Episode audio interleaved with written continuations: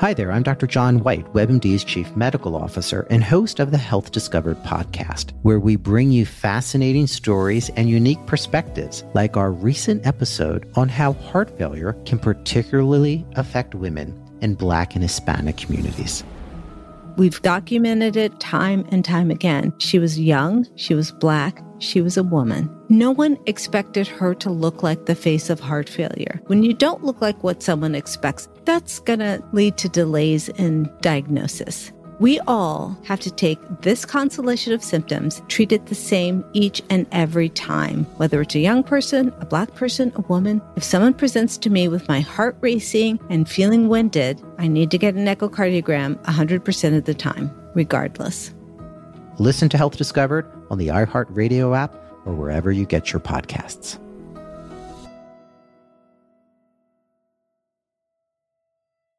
Ok, in questo nuovo video parliamo di quali strategie utilizzare per meglio tollerare il litio o per far fronte a eventuali effetti collaterali che peraltro non sono poi così frequenti. Ma prima di iniziare mi voglio presentare, sono Valerio Rosso, sono uno psichiatra ed uno psicoterapeuta. Da qualche anno ho iniziato a divulgare la psichiatria e le neuroscienze sul web per venire in aiuto, per informare le persone su tutto quello che riguarda la psichiatria, le malattie psichiatriche, gli psicofarmaci e i trattamenti che si utilizzano per far fronte a questi problemi. Ma adesso iniziamo con l'argomento litio ed effetti collaterali, come gestirli. Chi mi segue sa che cosa penso, il litio è il farmaco migliore per il suolo bipolare, non c'è molto altro da aggiungere. Certo, anche gli altri stabilizzatori dell'umore sono ok e ci sono molte associazioni che possono sicuramente dare ottimi risultati, ma alla luce della letteratura internazionale su questo argomento, il litio resta il farmaco con maggiori evidenze per le patologie caratterizzate da oscillazione del tono dell'umore, appunto come il disturbo bipolare. Molta gente teme i suoi effetti collaterali, su internet se ne parla tanto, oppure danni sul lungo periodo. Certo il litio è comunque un farmaco, ma lasciatemi dire che il rapporto rischio-beneficio di questa molecola è davvero ottimo e questo è un dato che condividiamo tutti noi psichiatri. Molto meglio di tanti altri farmaci su cui le persone si fanno, diciamo, molte meno domande alle volte, ma qua il discorso sarebbe lungo. Insomma, il litio molto spesso non dà problemi, ok? Quindi affidatevi al vostro psichiatra se vi ha prescritto il litio, dato che sicuramente vi farà fare il percorso migliore per ben tollerare questo farmaco. Appunto su come iniziare il litio e su quali controlli controlli fare, giusto per fare un piccolo riassunto, sarà indispensabile fare degli esami iniziali di valutazione del fegato, diciamo dei reni, della tiroide, che poi si ripeteranno su base annuale, in alcuni casi semestrale o anche di più a seconda dei casi. Inoltre mh, sarà importante fare periodici controlli dei livelli che il litio avrà nel sangue, dato che è anche appunto molto importante stare in un intervallo ben preciso, né troppo alto con il rischio di intossicazione, ma neppure troppo basso con il rischio di uno scarso effetto terapeutico. Ah, ricordiamoci che nel mondo reale molti pazienti stanno comunque bene con livelli livelli di litio magari anche un pochino inferiore di quello standard. Quindi fate come sempre affidamento al vostro psichiatra e non cercate regole generali non andate a informarvi troppo su internet, perché questo è un aspetto davvero molto tecnico e conviene che lo lasciate decidere al vostro psichiatra. Nel disturbo bipolare è molto importante appunto attuare interventi di psicoeducazione, informare il paziente e mantenere un buon livello di osservazione e una buona alleanza con lo specialista. Ma arriviamo al dunque.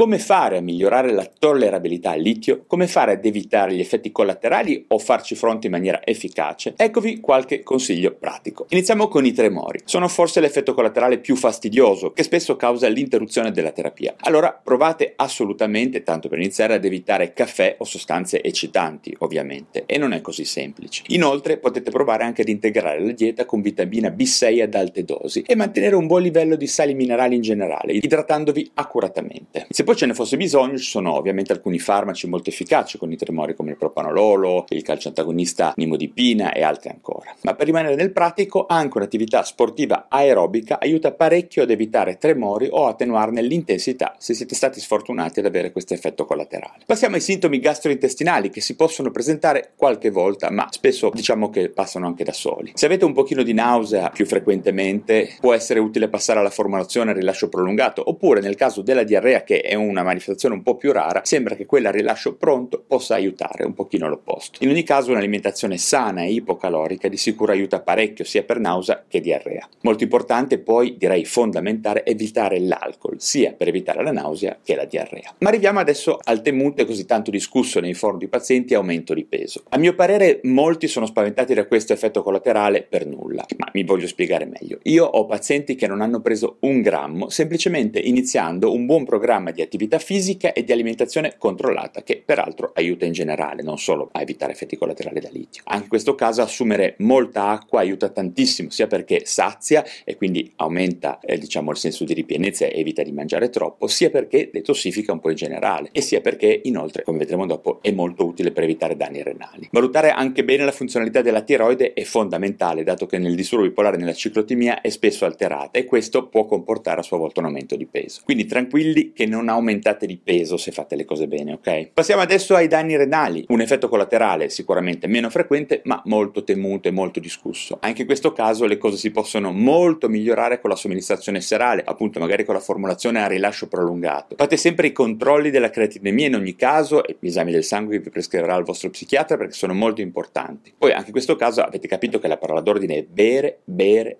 bere, molto intendo, acqua, tisane, evitando sempre l'alcol che disidrata e danneggia il corpo, molto di più se assumete il litio, quindi niente alcol e molta acqua. Passando poi alla tiroide, ricordate sempre di fare i controlli, che spesso le cose vanno molto bene. Anche in questo caso la formulazione del rilascio prolungato, proprio perché non presenta picchi nella somministrazione, potrebbe aiutare, anche se i dati di ricerca poi non sono così netti e chiari. Di sicuro regolare la tiroide, anche farmacologicamente, è un aspetto importante per chi è affetto da disturbo bipolare. Insomma, il rapporto litio tiroide non è sempre connesso al fatto che litio danneggia la tiroide, ma spesso chi soffre di disturbo bipolare ha già un danno tiroideo, quindi è molto importante evitare di aumentarlo e di conseguenza fate controlli regolari di quest'organo. Infine vediamo i disturbi cutanei, davvero non così frequenti, ma alle volte arrossamento ed acne sono segnalati e devo dire che anch'io li ho riscontrati diverse volte. Qualsiasi trattamento standard per l'acne può essere usato con litio, ma potrebbe essere interessante utilizzare la minociclina, in quanto questo antibiotico sono presenti effetti positivi anche per la depressione bipolare e unipolare. La minociclina è un farmaco in fase di studio per l'utilizzo in psichiatria. Strano a dirsi, ma un antibiotico potrebbe essere utile anche in ambito psichiatrico. I probiotici potrebbero essere una buona idea per favorire il benessere della cute in generale, ma anche appunto del corpo, nella sua totalità. Ricordate che la psoriasi potrebbe essere una controindicazione relativa al litio, cioè chi è affetto da psoriasi deve stare attento col litio, ma gli studi suggeriscono che può essere gestibile con delle terapie che fanno anche bene alla depressione bipolare, ovvero l'inositolo e gli acidi grassi omega 3 ad alte dosi. Insomma, per concludere, vediamo che le cose si possono spesso risolvere, ma voglio dirvelo ancora, nella maggior parte dei casi il litio è tollerato molto bene, ok? Bene, grazie della vostra attenzione, come sempre, se vi è piaciuto questo video datemi un like e se siete interessati alla psichiatria e alle neuroscienze iscrivetevi a questo canale YouTube. Inoltre potete seguirmi anche sul mio podcast Lo Psiconauta che trovate su iTunes e su Spotify. Grazie ancora della vostra attenzione, alla prossima. At Granger, we're for the ones who specialize in saving the day and for the ones who've mastered the art of keeping business moving. We offer industrial grade supplies for every industry with same day pickup and next day delivery on most orders, all backed by real people ready to help. So you can get the right answers and products right when you need them. Call, clickgranger.com, or just stop by. Granger, for the ones who get it done.